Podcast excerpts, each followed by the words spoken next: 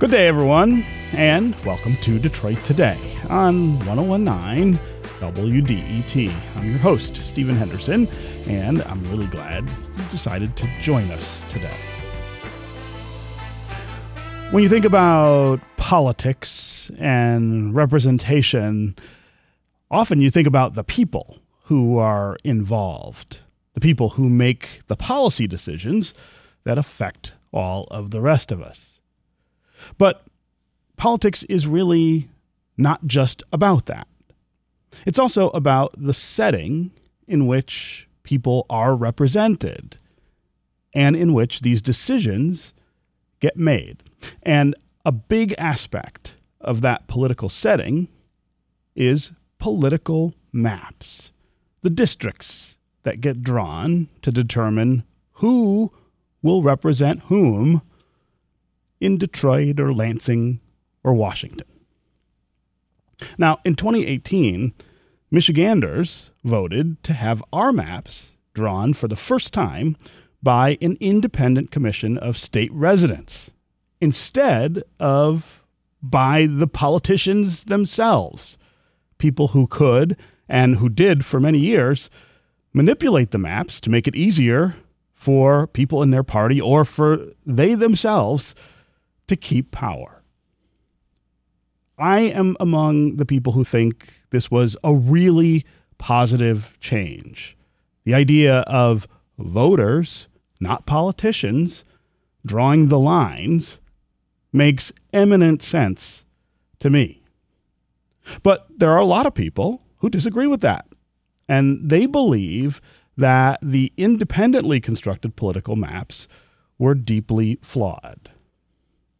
In one case, attorneys for a group of Detroit area voters believe that the state legislative districts that were adopted in 2021 violated the Federal Voting Rights Act and the 14th Amendment's Equal Protection Clause by drawing majority black uh, districts with uh, people from both the city of Detroit and people in places like Oakland and Macomb counties. Instead of drawing districts that would respect geography, cities, and counties, they tried to create communities that would spread across those kinds of jurisdictions.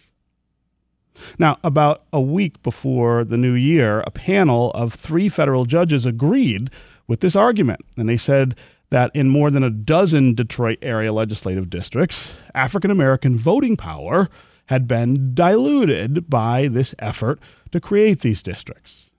While the Redistricting Commission voted to appeal that decision in a meeting last week, if it stays, this ruling means that 13 Michigan districts are going to have to be redrawn before we start the 2024 election season. That season gets started in just a few weeks, by the way. And so this would be a very frantic process and effort.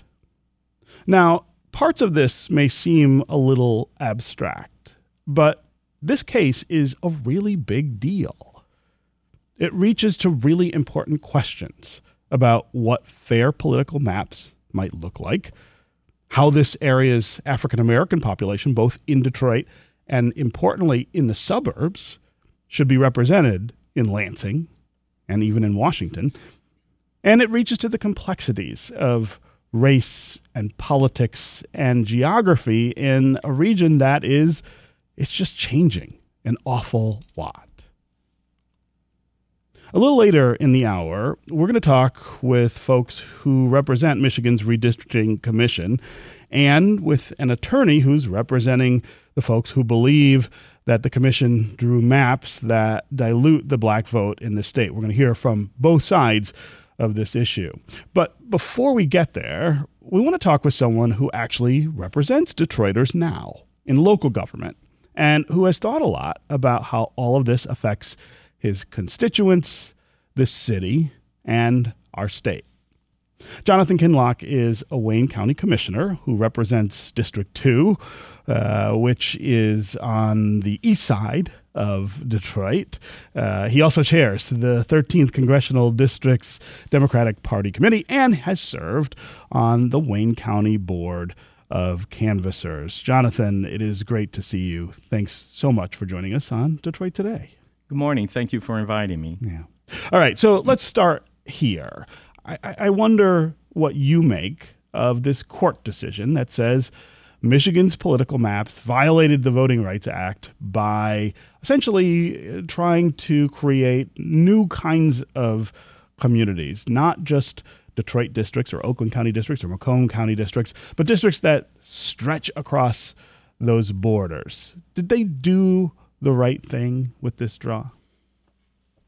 Well, Stephen, a lot of us, as you said, supported the idea of having uh, citizens, uh, independent citizens, um, redraw the legislative maps. Um, I was one of those um, and had a lot of uh, faith and confidence uh, in the individuals who were selected to serve on this on this commission. On, and but you, the maps that were drawn um, did break or crack.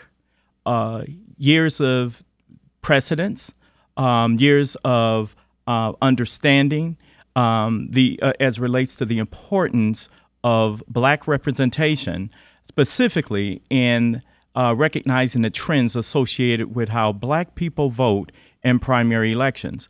Uh, what the lawsuit brought out was a lot of um, uh, issues that shocked many of us that they um, basically drew these maps, totally throwing out the window um, the years of precedence associated with um, complying with the Voters' Rights Act, Act and um, they decided they decided not to use primary elections as a f- key factor in determining how to draw the districts.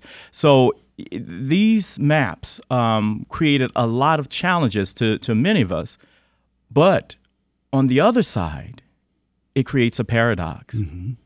Because we have now in this legislature, we have a Speaker of the House. And as you know, the person who wields the gavel. Another East Sider. Absolutely. wields the, ga- wields the ga- gavel, basically um, controlling uh, the legislative roadmap uh, in, in, in, the House of Representatives. Not only that, we have uh, key uh, blacks chairing major committees in the legislature. So for me, uh, Stephen, it's important to have black faces, but it's also important to have black power and being able to move uh, policies that's important to black people. Yeah, yeah. So, so we should back up just a little and make it clear for the listeners why the things that you're talking about are true.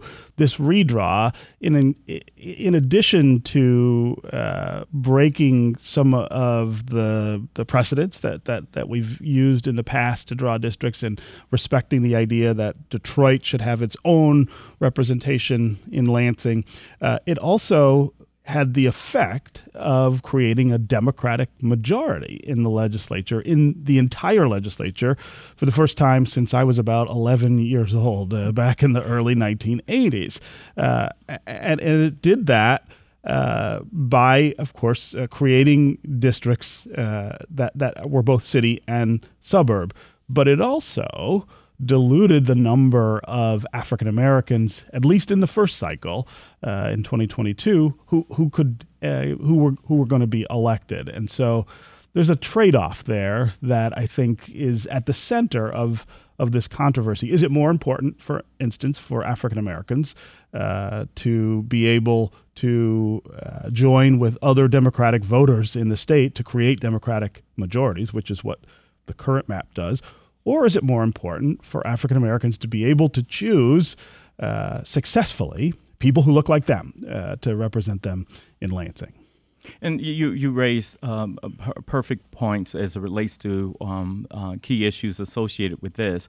Um, you have a, a, a situation um, where uh, a lawsuit was initiated, and um, of course, there are some concerns in, in Democratic circles uh, about why and who actually moved this uh, lawsuit forward. Mm-hmm. And, and and the key thing is is because uh, there's some concerns that the Republicans on the Republican or Republican leaning organizations uh, pretty much brought this lawsuit.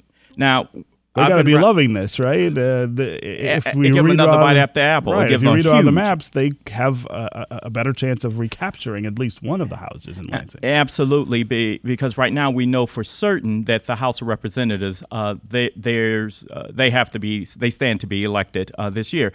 Um, but you know, but the 40 years over the 40 or longer years. Uh, we've seen that the Republican Party, you know, you know, hasn't been a, a friend to Detroit.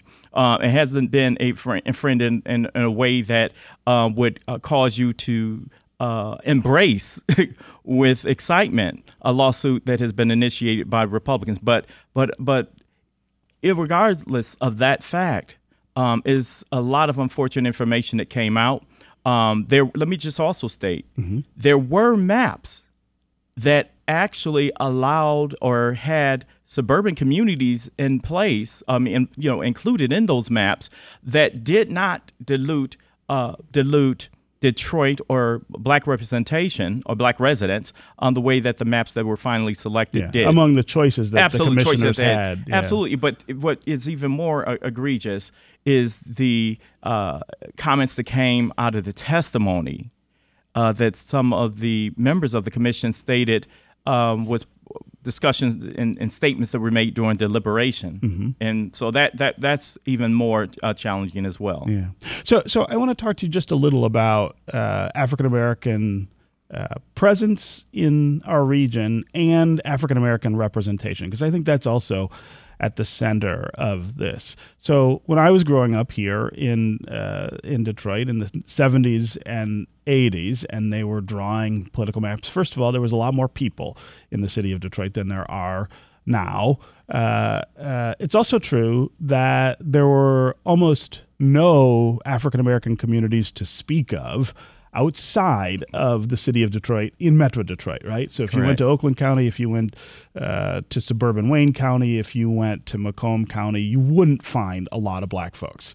Uh, fast forward to today, and we learned in the 2020 census that there are now actually more African Americans in this region living outside the city of Detroit than inside the city of Detroit. And I guess I have thought from the beginning that the maps that this commission drew were trying to nod to that reality. They were trying to respect the, the idea that you need to give African Americans and, and other non white voters the opportunity to elect people who look like themselves, but that that no longer is just about what happens in the city of Detroit. That you have to think about places like Royal Oak and Oak Park and Ferndale and uh, Taylor and uh, even Warren and, and Roseville and, and, and places that we just have never thought of uh, have, as having significant black uh, uh, populations.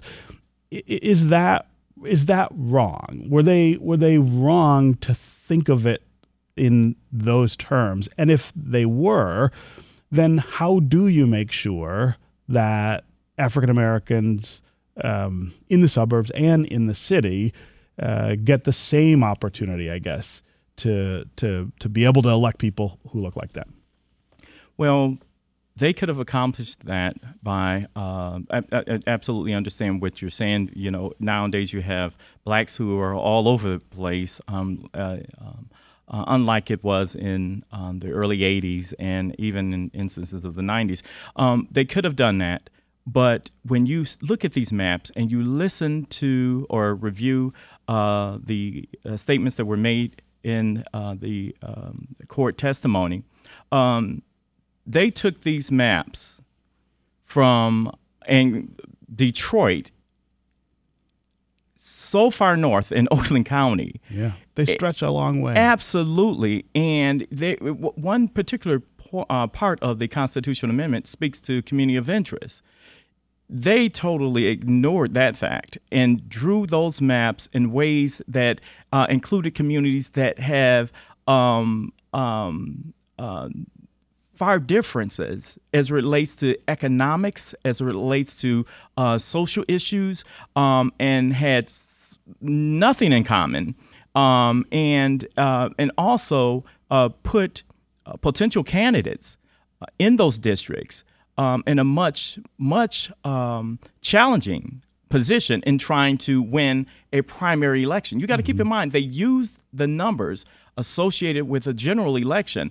And um, it wasn't about which looked really different in terms absolutely. of who shows up who shows up uh, on, on, on, in those elections, and and so it is. Um, they could have accomplished that um, without violating the important important precedents. We can't just, um, you know, I guess, gloss over the fact um, that the precedents, when we talk about precedent, there has been rationale and, and reasoning um, for um, the, the recognizing of the decisions that have been made associated with making sure that black voices um, are, are, and black voices are, are, are represented mm-hmm. in the legislature.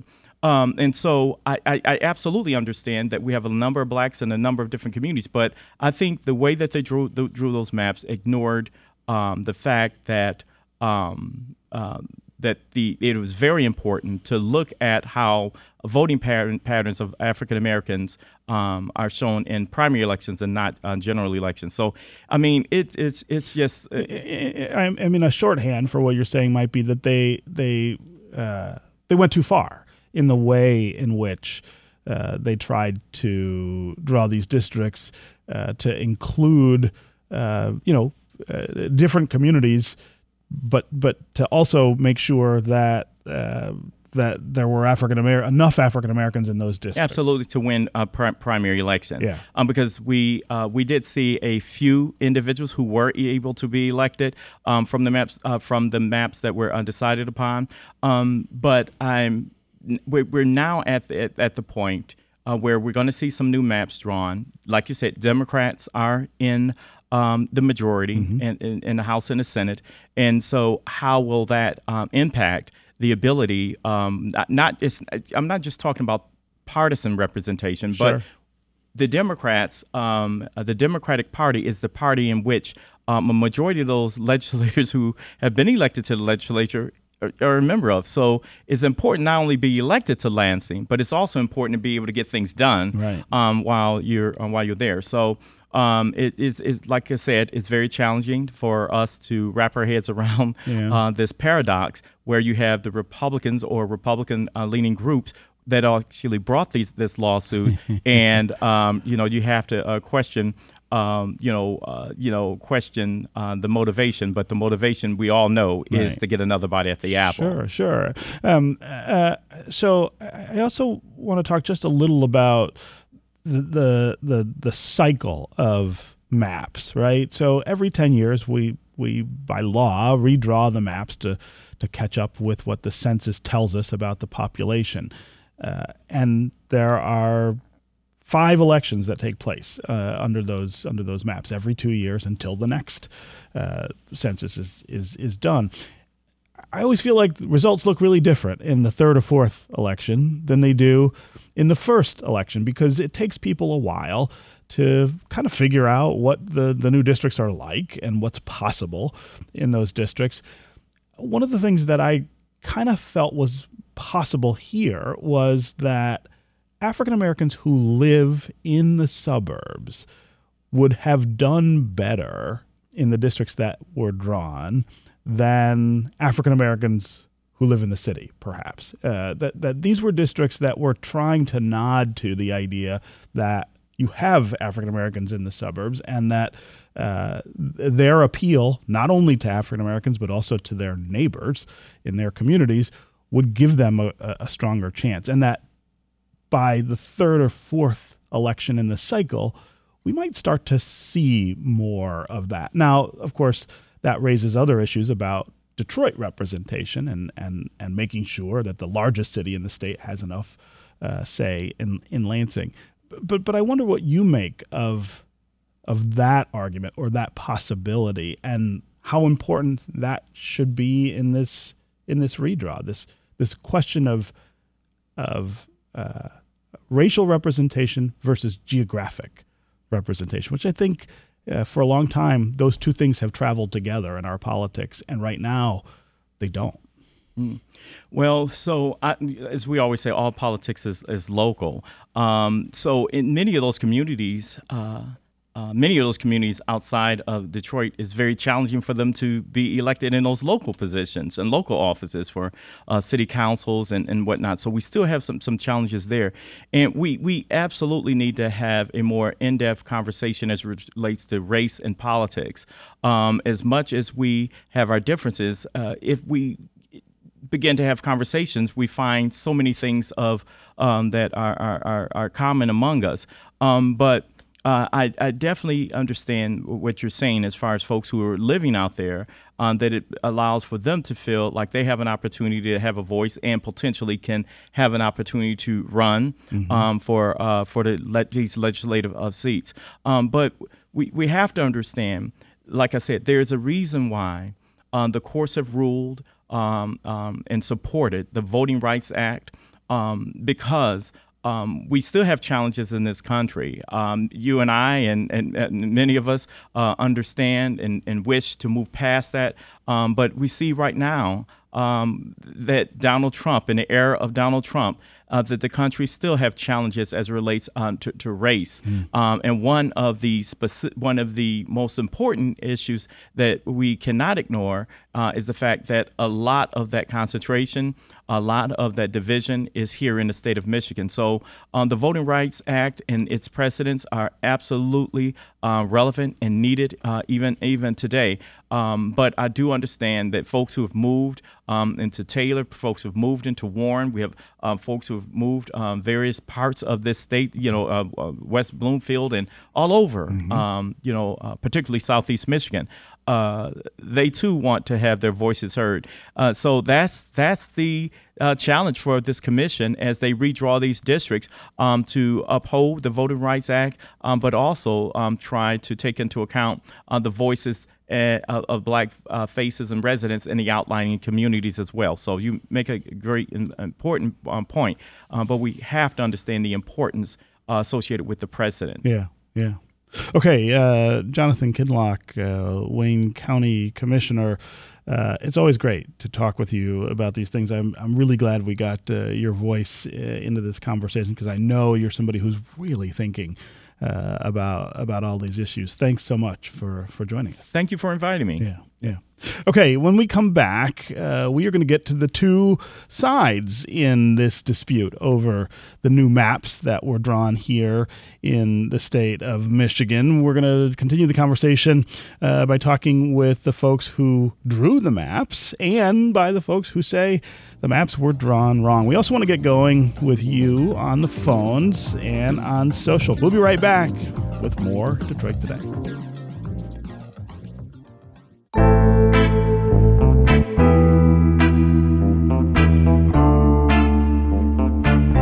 Talking about Michigan's political maps, which recently were said to have violated the Voting Rights Act, uh, specifically here in the city of Detroit and in southeast Michigan, uh, by cracking African American uh, communities and diluting their possibility of electing someone who looks like them uh, to represent them in Lansing. Uh, we were talking with Jonathan Kinloch, who is a Wayne County commissioner who represents Detroiters on the east side, someone who's thought an awful lot about this process and what it means. Now we want to get uh, perspectives from each side in the lawsuit uh, that has, at least for now, said we've got to redraw those maps probably pretty quickly because uh, elections are going to get started really soon here in 2024. Uh, what will that mean, and what does both side, uh, what do both sides uh, think about uh, where we are? We're going to start with uh, voices representing Michigan's Independent Redistricting Commission. Katherine McKnight is an attorney for the Redistricting Commission. Katherine, welcome back to Detroit today. Good morning, Stephen. Thank you for having us. And Edward Woods III is the executive director of the Michigan Independent Citizens Redistricting Commission. Edward, welcome to Detroit today. Um, thank you, Stephen. Appreciate being here. And yeah. Katherine, always good to partner with you. Yeah. So you as well. So uh, Edward, I'm going to start with you uh, and and have you explain why the commission did what it did, uh, and why you think uh, that that's defensible, uh, given what uh, given what the court is now saying about uh, these maps. Well, I'm going to defer, Stephen, to our attorney, our litigation counsel, Katherine McKnight.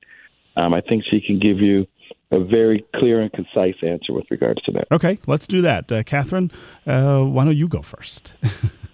Thank you, Stephen. And if you can bear with me, Stephen, these are really important discussions, and I think that there's a lack of clarity that that isn't helping anyone involved. Mm-hmm. I, I really appreciated your guest, Mr. Kinloch, um, some of the points he was making.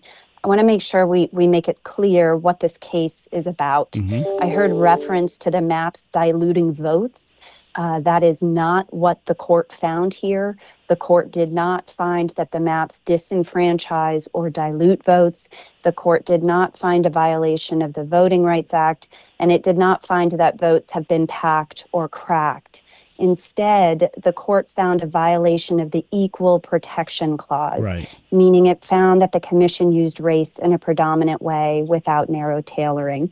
Um, and the only other point I wanted to make sure we clarified, Stephen, is that I heard discussion about primary election data. Mm-hmm. Uh, the commission did use primary election data, it did consider it, uh, and they hired seasoned experts at the top of their field to run analyses of voting patterns.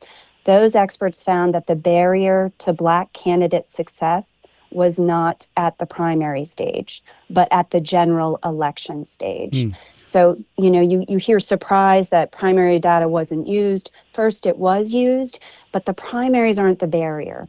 So the commission drew to the barrier, um, understanding that as long as there is sufficient Black voting age population to offer an opportunity to elect candidates of choice at that general election stage, that would be enough to offer an opportunity at the primary so, stage. Yeah, so uh, th- th- those are really great points. Uh, I want to start with this question of uh, equal protection violations versus VRA uh, violations, and that's important. And and from a legal perspective, of course, uh, that's that's how these things get uh, you know adjudicated. Um, but given what what you're saying, I guess the question is if the commission just went through the process again and relied less on race than it did in the first instance, but came up with the same maps. Would would you think that would satisfy the court? I guess I get the the sense that that wouldn't satisfy the court. That there there the objection is to the maps themselves. But but le, I, I would love to hear your perspective on that. Thank you, Stephen. And um, respectfully, we have to say, you know, we we think the trial court got it wrong. Um, of course. But do we blame them? No. Uh, we believe this area of law has incredibly high stakes, incredibly high complexity, complexity, but really low clarity. Right. So lawyers who have practiced in this area for decades find the current environment to be the most confusing in how to comply with both the Voting Rights Act and the Equal Protection Clause. Mm-hmm. And so the, appeal, really, part of the appeal, the, the drive behind it is we think everyone is owed more clarity, not just the commission or other map drawers, but also these judges sitting on the bench trying to make these complicated, difficult decisions. Mm. So um, while we're pursuing this appeal, we are also at the same time uh, beginning the process of honoring this the three judge panel's ruling, uh, and we expect to meet every deadline set by that court. And you're correct; you're hitting on a point that that we think there's an issue too. It's it's really difficult to know how to how to comply, and and that's why we we believe this appeal is so important. And and while at the same time we will work to try to comply with the court's ruling as it stands. Hmm. Uh, so Edward, let's let's talk about that process. Uh, you know, uh, as Katherine says. Uh, you're going to respect what this uh, what this initial ruling says while the appeal unfolds. What's that going to look like for the commission, given the calendar, the the, the date. Uh, we are right up against uh, the, the the beginning of decision making at the ballot box in 2024. Uh, talk about the pressure that puts on on you and the other commission members. Well, Stephen, as you can imagine, we are you know working around the clock to put a program together to get our contractors. Um, um, scheduled, and um, we're making progress. We will be sharing our plan tomorrow um, at 10 o'clock. Um, but as, as, you know, the districts in question are 1, 7, 8, 10, 11, 12, and 14. Mm-hmm. And, um, you know, looking at it, it just makes sense to start in the downriver area and then go north and then go east in terms of, you know, looking at how to resolve um, the concerns that the court has raised. And so we're in the process of doing that and getting our mappers available um, to it so that we can meet the timeline. We're very confident um, that we can meet the timeline. Um, we're trying to set up presentations just so we, as you know, we have three new commissioners so they can be brought up to speed and have orientation. But we want to make sure that we get it right. And um, I think we will have a, a solid plan in place tomorrow um, when we meet at 10 o'clock. Yeah. So, so uh, I also want to uh, have you give us just a little insight into the process the first time. Uh, as the as the uh, court says, there there's a sense that you relied uh, on race in an impermissible way to draw these maps. Um, can you give us a sense of how you accounted for uh, for for for race and and uh, whether whether you still believe uh, that that you did it in, in, in the right way. Well, as um, Katherine already stated, you know, we are going to comply with the court, but we believe we did follow the guidelines. As you know, and those who are listening, um, the commission was charged with um, following the seven ranked redistricting criteria as outlined in Michigan Constitution. I think there's a lot of um, confusion because people like the APOL standards. Mm-hmm. And the APOL standards, you know, basically uh, um, enabled a lot of packing to go on in Detroit, a lot of packing. And for that, you know, there was, um, you know, Detroiters were able to kind of identify their districts in terms of what they would have and then turn those in behind closed doors with no transparency um, with regards to developing the maps and we're not in the APOL standards. We are in the seven rank registration criteria, which states, as, as many of you already know, to have equal population and comply with the Voting Rights Act. Um, the commission was trying to do just that.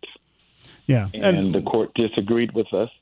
And but we also saw, like everyone else saw, you know, across the country, there was a lot of packing taking place in Detroit. A yes. lot of packing. Yes. And you know, the, the whole idea is to give Detroiters an opportunity to elect a person of their choice, you know, we could have, you know, we were trying to maximize that opportunity by using the seven rate redistricting criteria so that we wouldn't have that much packing. Yeah. And like Katherine said, unfortunately, it didn't work out. So we have a, we're doing this parallel track, you know, with regards to the United States Supreme Court and then following the court order um, that we received. Yeah, uh, we should make clear for our listeners that the APOL standards that uh, you're referring to uh, prioritized municipal boundaries over other standards when you were drawing uh, lines. So, in other words, the fact that Eight Mile is the divider uh, on the north side of the city between Detroit and Oakland County and Macomb County was a pretty bright line, and and that's the reason that for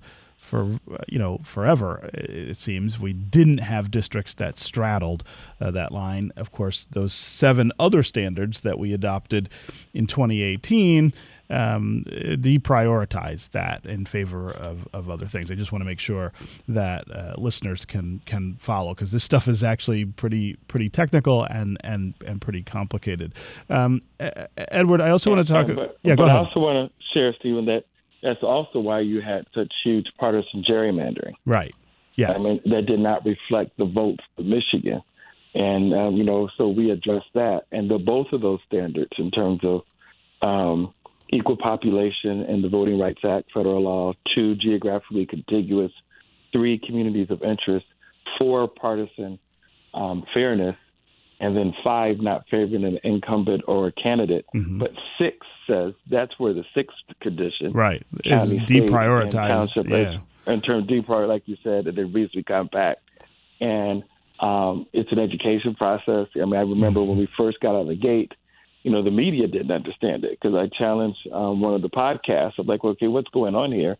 This is not the APOL standards. It's right. clearly the you know the seven rate redistricting criteria. And I don't know if they intentionally did it. I, I would hope not, but it just doesn't seem like they were um, willing to really educate the public clearly, like you are doing to, today, yeah. in terms of explaining it. And um, it, it's a tall task, as you can imagine. But also at the same time, it welcomes, you know, engagement and participation. And here in Michigan, we got more than 30,000, nearly 30,000, I'm sorry, nearly 30,000 public comments um, with regards to this process. Yeah. So, yeah. from an engagement standpoint and citizen input, you know, that is something that has happened open and transparently. It has never happened in the redistricting process before because everything was done behind closed doors. Yeah. So, so uh, we're going to have to end the segment uh, uh, pretty soon to get to the other side uh, of this of this argument. But, but Edward, I, there's been a lot made of the advice that you guys got while you were drawing these maps. A lot of people say you got bad advice about how to account for race versus other other uh, other factors. Uh, I, I want to give you a chance to to speak to that and and to ask whether, uh, as you go forward, at least for now, with a redraw, are you are you rethinking the advice that you that you take in? Are you are you changing uh, the process of of how the commission is advised? Well, as you know, we've had um, a resignation um, with regards to our Voting Rights Act Counsel. Yep. And at our last meeting, um, we um, when it, where we the commission elected to work with Baker Hostetler with the voting rights, um, you know, legal counsel. So obviously changes have been made because of resignations. But I mean, really, the guiding force in this situation really comes from the court. And so we've listen, we're listening to the court. We're mm-hmm. waiting for the direction from the court with regards to following it. So it's really not an apples to apples comparison in terms of starting off with the mapping process like we did it back in um, 2021 versus where we are in 2023. Um, we believe all parties, that is, is um, the commission did it to the best of their ability, utilizing their experience and expertise to um, best benefit the commission. Um, unfortunately, the court saw it a different way, and now we are where we are today, ready to move forward, ready to meet the deadlines, and ensure um, that we draw fair maps, which is our mission with citizen input. Yeah, yeah. Okay, uh, Edward Woods, Woods uh, the third, uh, and Katherine McKnight. Uh, it was really great to have both of you here to help uh, clarify the commission's position on all of this. I really appreciate you joining us on Detroit today. Thank you very much, Stephen. Thanks for having us. We'll be right back with more Detroit today.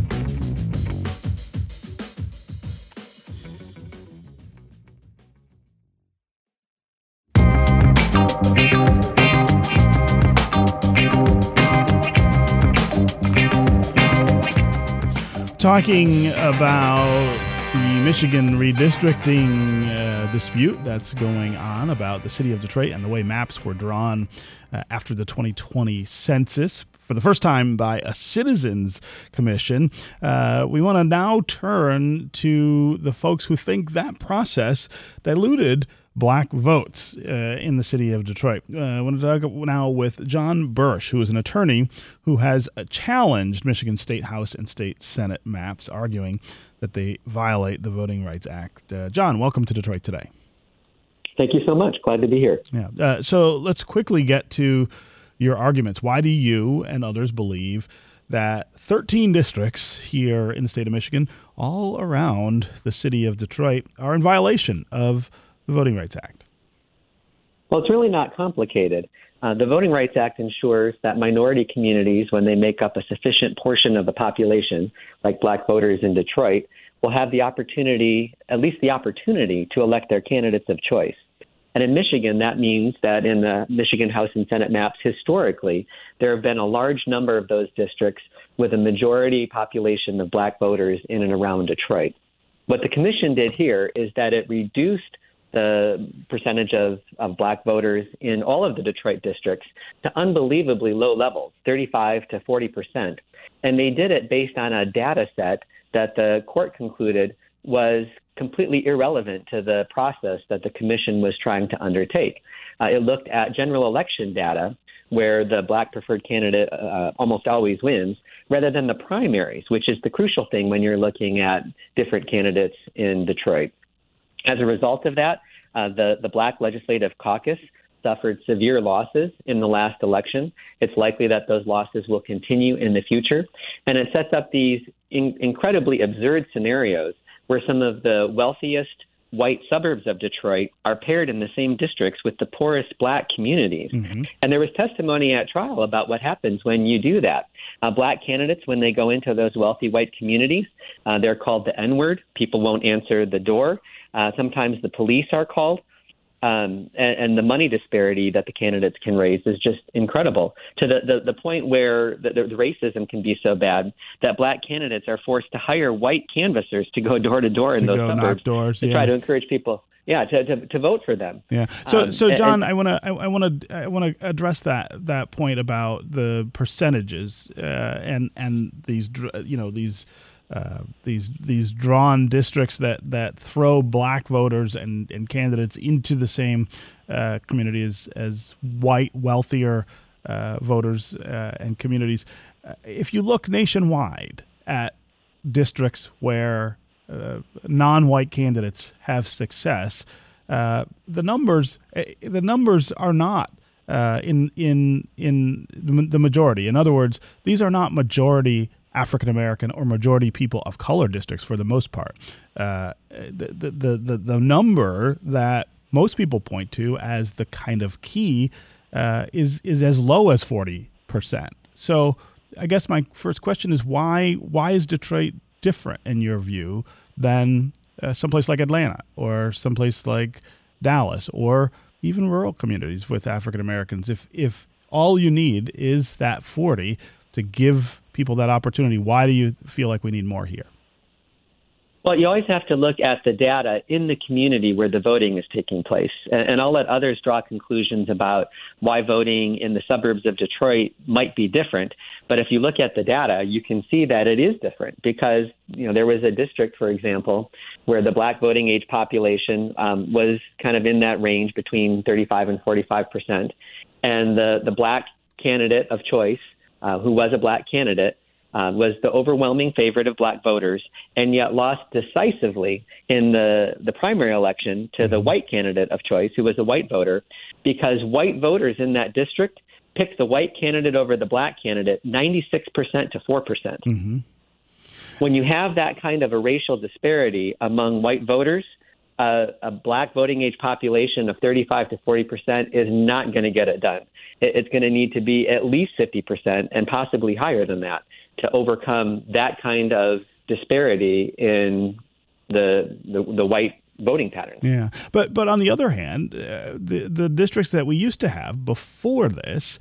Uh, were overwhelmingly African American, a lot of them, right? And and there is the the, the counter argument is that that dilutes uh, the black vote by by making it impossible for African Americans who don't live in majority African American communities to have their voices heard. And and of course, you know, the demographics of this region are changing quite a bit. There are African Americans living in the suburbs in much larger numbers. Don't you disenfranchise those voters by putting them in districts that are overwhelmingly white as opposed to having everybody in a district where um, you know it's closer to a, a, a, fair split? Well, you know, our clients who, who are all black voters in the Detroit area are not advocating that these districts be packed with 90% black voting age population. Mm-hmm. Um, that, that's not their position. All they're asking is a fair chance to be able to elect the candidates of their choice. And, and that's going to require something more than 50%. It's going to require black majority districts based on the very precise statistics that we have for that area. And federal law in the Voting Rights Act, as well as the Constitution's Equal Protection Clause, gives them that right. And what, what the commission did is it relied on experts who pushed general election data instead of primary data to the detriment of black voters in Detroit. And when, when the, the draft maps came out, and there were basically no black majority districts in the House or the Senate maps. Mm-hmm. You know, they had the public hearings. More than 200 people came out in Detroit and said, "You can't do this. There. If this is yeah. the map that you, you publish, we're going to lose representation in the House and Senate." And the commission ignored that input. And yet, that's exactly what happened in 2022, the very first election that took place under these maps. Uh, so it, it, it's really not rocket science. It's not depriving anyone of rights. It's just ensuring that the black voters in Detroit are given their rights that the federal constitution and federal law requires. Hmm. Uh, so I also want to ask you the same question that I've asked uh, the, the other uh, guests on the show today about. Um, I guess the, the, the life cycle of maps like this, right? Uh, that that the first election under new maps always looks a little different, or in some cases a lot different than the third or fourth or the fifth election under those under those uh, districts. And in this case, um, I guess I, I want to hear what you would make of the idea that African American candidates in the suburbs in this in these districts would maybe have uh, better chances uh, than African American candidates in the city. And the reason I ask that is because I think there is an important distinction to make here between uh, just concerns about African American uh, representation and representation of Detroiters versus uh, representation of African Americans uh, in the suburbs. I'd, I'd, I'd, love to have you speak to that just a little bit.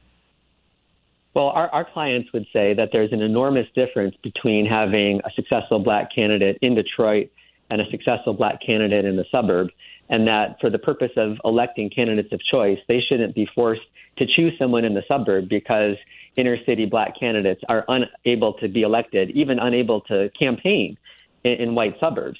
And, and the testimony at trial pointed to what's happening in the legislature right now. There's a Democrat majority in both the House and the Senate, or at least mm-hmm. there was until the, the two vacancies. There's a Democrat in the governor's office, and yet Detroit's issues aren't being addressed. Um, the legislature has gone so on you, a I mean, really, really, that isn't representing their interests. So you think that Joe Tate, who's the Speaker of the House and is a Detroiter from the East Side, is not working in a way that represents Detroiters in Lansing? The testimony at trial was that this legislature has not addressed the issues in Detroit. It hasn't dealt with the housing issues. It hasn't dealt with the infrastructure issues.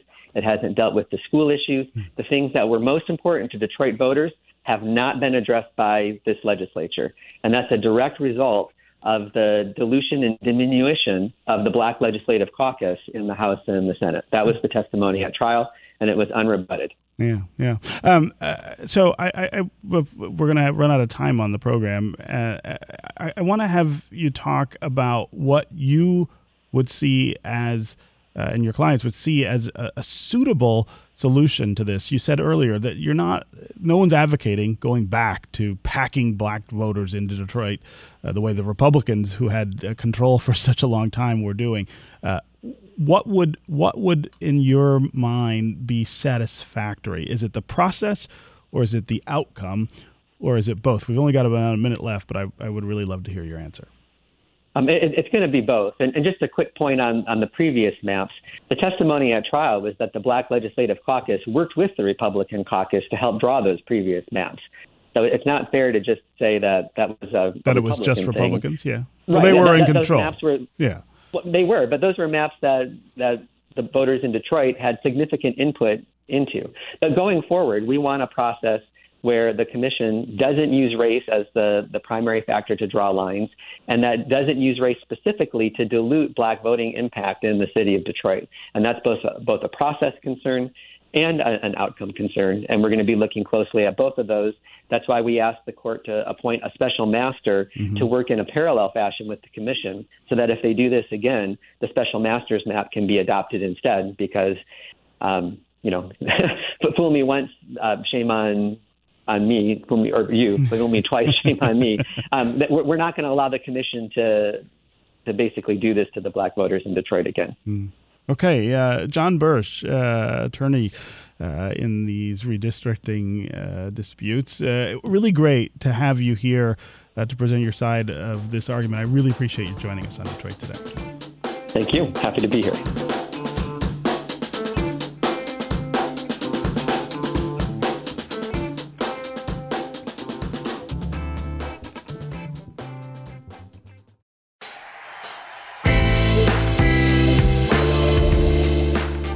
Today's episode of Detroit Today was produced by Sam Corey and Nick Austin.